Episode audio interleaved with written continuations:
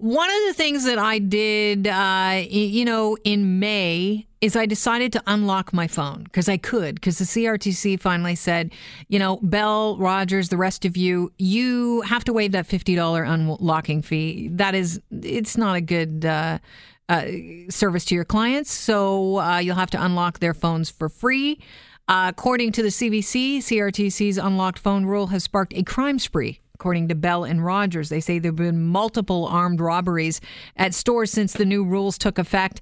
And uh, Bell and Rogers say that the new rules mandating all Canadian wireless carriers to sell unlocked phones have triggered a rise in thefts. So I don't know if they're overreacting or not, but we've got David Shipley on the line. He is our 640 Toronto cyber security expert. David, welcome to the program. Thoughts on this?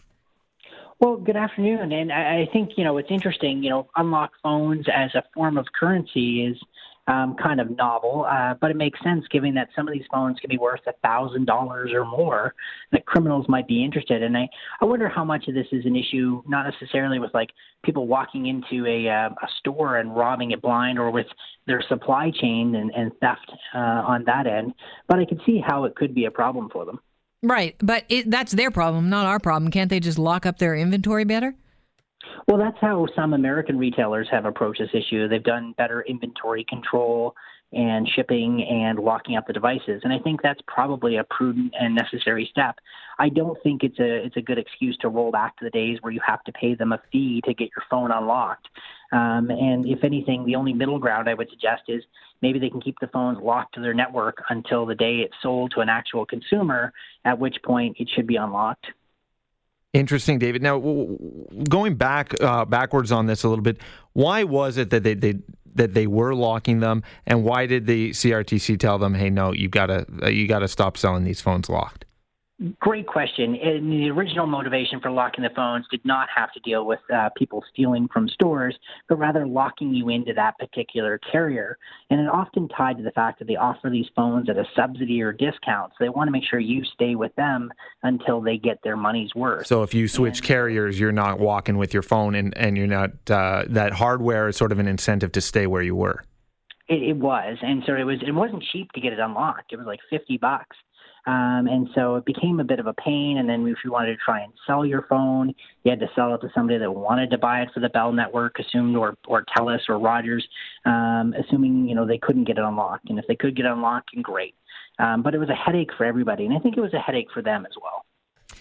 We were talking about uh, this last week, the DEF CON um, 26th annual DEF CON conference in Vegas, and it's a conference for hackers. I know it sounds bizarre, but it it is. I'm sure we can learn a lot from hackers, and probably hackers are hired by uh, certain companies to uh, help them with their security flaws and uh, you know making their systems uh, less susceptible to people hacking into them. Uh, but this DEF CON video shows a voting machine used in 18 states was hacked into in two minutes. We were talking about this uh, last week about a 15 year old boy and a 15 year old girl who, uh, you know, changed some of the results on Florida voting machines very easily. So, what do you make of this? Well, I think uh, Rachel Tobac's work on this is absolutely critical because showing that it, how trivial it was without even a tool, the only thing she needed was the tip of a ballpoint pen to gain access to these devices illustrates that security is not being taken appropriately. And it's it's a matter of people have to have 100% trust in the voting system. And it's why I'm such a passionate advocate for the paper ballot system we still use here today in Canada.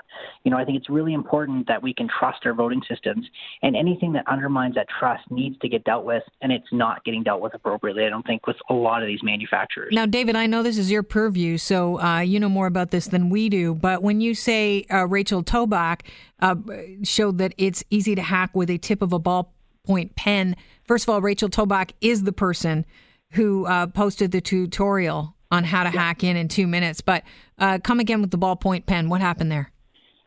She was actually able to demonstrate that the first parts of getting access to the device required no tools. They just flipped it open and disconnect a couple of cables.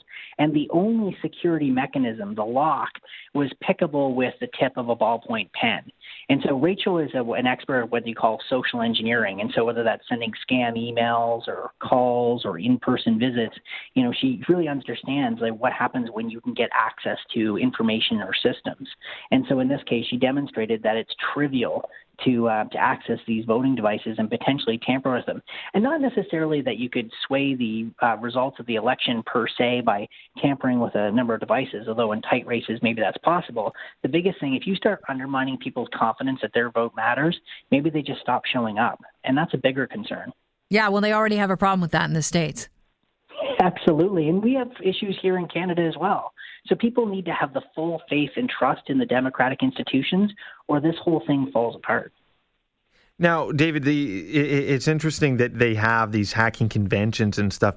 Is there any, you know, uh, obviously there's probably some people out there who would rather this that kind of thing didn't happen, but it's an opportunity for the manufacturers and the decision makers to learn where the flaws happen to be and correct them. Is that the way that the manufacturers view it? Do they say, "Hey, someone broke into my broke into my very important machine. That's an opportunity for me." Or are they mad to, because they look foolish? I wish more companies took this as the opportunity to do better, but the reality is many will ignore these kinds of research findings until they face regulatory pressure. You know, we've had these security conferences show very startling things with respect to medical device security, and it's still not any better.